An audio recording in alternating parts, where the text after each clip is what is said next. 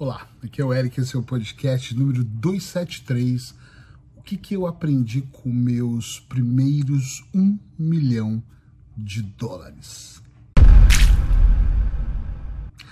É verdade, eu já ganhei $1 milhão e já mais de uma vez.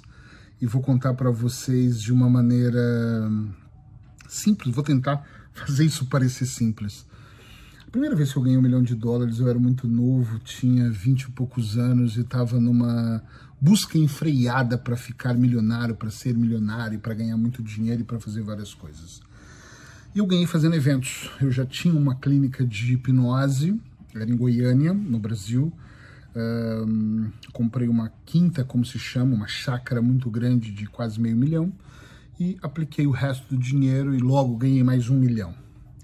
A primeira coisa que eu aprendi quando eu ganhei $1 milhão é que $1 milhão não era muito dinheiro, era muito pouco dinheiro. Antigamente, quando eu era moleque, eu achava que ter $1 milhão, e se falava muito no que hoje chama de desenvolvimento pessoal, e na época era autoajuda, e de ter dinheiro, de fazer o seu primeiro $1 milhão. Eu ouvia muitos americanos com aquelas coisas motivacionais, eu me imaginava um cofre gigante na minha casa, e depois eu descobri que era uma quantia tão pequena que não dava um espaço tão grande para ter um cofre gigante. Depois disso, eu descobri que, à medida que eu mudei o meu padrão de vida, e é claro que minha irmã tem uma frase que ela usa que é assim, tem vida mais barata, mas eu não gosto não, eu gosto dessa vida cara. E eu realmente também gosto, acho que todo mundo que tem e ganha dinheiro gosta. E eu comecei a descobrir que era muito bom ter dinheiro, era muito bom poder viajar na primeira classe, era muito bom ter uma piscina em casa, era muito bom ter empregados, era muito bom ter um segurança na porta da sua casa ou levando seus filhos no colégio, que foi o que aconteceu comigo. Só que tem uma coisa engraçada, eu não vou dizer que é com todo mundo, a experiência é minha, não é de outra pessoa, vocês vão entender por que eu estou trazendo essa experiência. Com o tempo, eu percebi que aquilo era muito pouco, que eu queria ganhar muito mais, e queria ganhar 2, 3, 10. Eu não me recordo se eu ganhei 10, acho que não, mas 2, 3, 4 ali, fui ganhando e gastando, investindo e perdendo. Mas eu me tornei uma pessoa altamente arrogante, eu não estou dizendo que o dinheiro faz isso, eu estou dizendo que comigo fez isso. E eu lembro de ter amigos que estavam todos os finais de semana na minha piscina, que usavam um dos meus carros ou que pegava emprestado. Eu lembro de uma coisa muito curiosa, que era o envolvimento que eu tinha com o gerente do meu banco na época, e que ele pegava o meu carro, por exemplo, para viajar, e como ele me ajudava, e como eu era tratado, do tipo de precisar de dinheiro e ele sacar e levar na minha casa, porque eu era realmente um cliente especial. E hoje eu não tenho esse dinheiro todo e eu penso, às vezes eu estou na fila do banco, apesar que a minha gestora do meu banco é muito, muito legal comigo, muito boa. Acho que eu sou muito bem tratado, não tô aqui reclamando disso, mas eu lembro dele na minha casa, tipo, fazer coisas, me levar para almoçar e para jantar, porque ele queria, era meu dinheiro, ele queria que eu aplicasse. E eu me senti o cara. Eles transformam você num grau de importância muito grande. E por que eu decidi falar sobre esse o primeiro $1 milhão?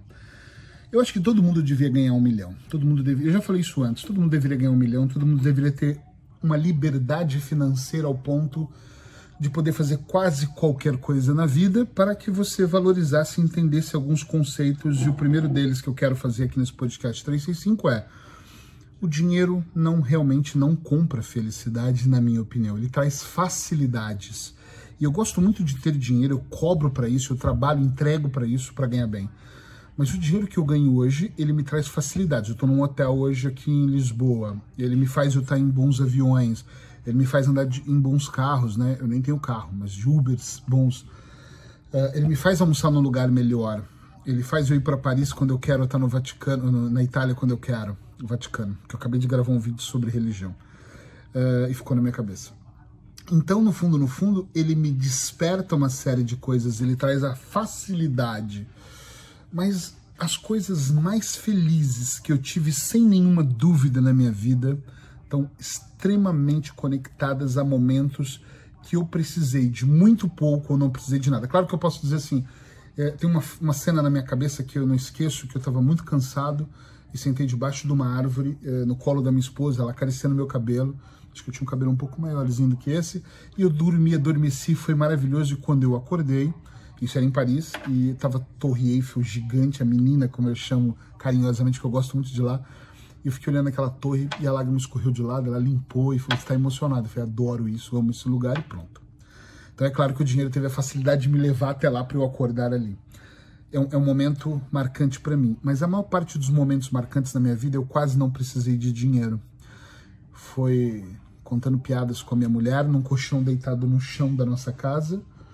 Foi dando risada num passeio, num bosque que a gente ama em Segóvia, que é um dos lugares que a gente mora. É um dos lugares porque a gente vive entre Portugal.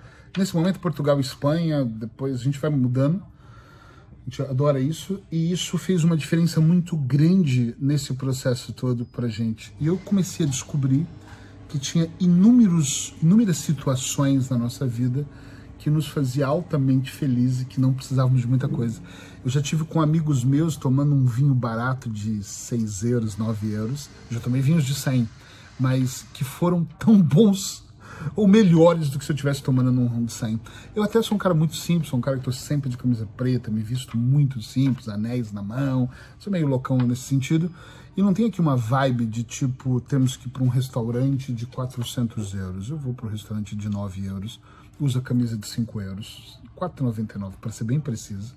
Eu não me importo muito com nada, porque depois que eu tive essa fase do 1 milhão, e tive quedas e claro, avancei muito.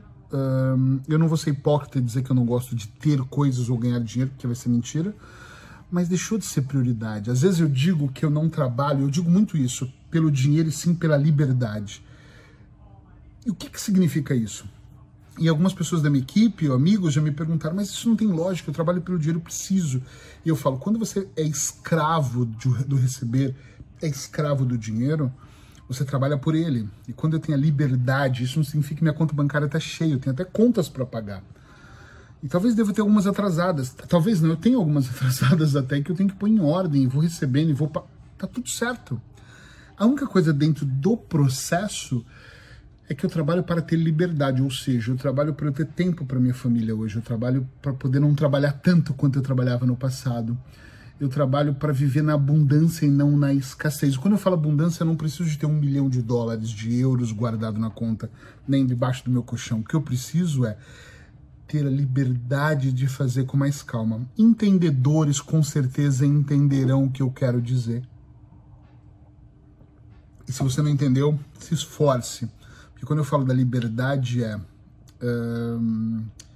nós precisamos, na minha opinião, valorizar mais o nosso processo de vida, o nosso processo terapêutico, o que nós fazemos no nosso dia a dia, porque a maior parte das pessoas, elas vivem tanto dentro da escassez, elas estão tanto no raso, que elas passam a maior parte do tempo delas sofrendo dentro desse circuito de não evolução. Entende o que eu quero dizer? Elas vivem naquele circuito, parece aquele circuito dos ratos, sabe quando o ratinho tá ali, quer dizer, não sei se ele põe a língua para fora, mas ele tá ali correndo naquele círculo, é igual. Elas estão sempre trabalhando por mais dinheiro, por mais coisas, por mais... E o dinheiro não deixa de ser importante, eu até valorizo. Às vezes a pessoa fala para mim assim, essa merda do dinheiro, eu falo, por isso que você não tem, porque você não quer ter merda, então o dinheiro não pode ser merda. Eu acho que o dinheiro é uma coisa muito abençoada, é uma coisa muito boa. Se você sabe usar ao seu favor, se você pensa dessa maneira, puxa, ele vai me facilitar, mas ele não vai me deixar feliz.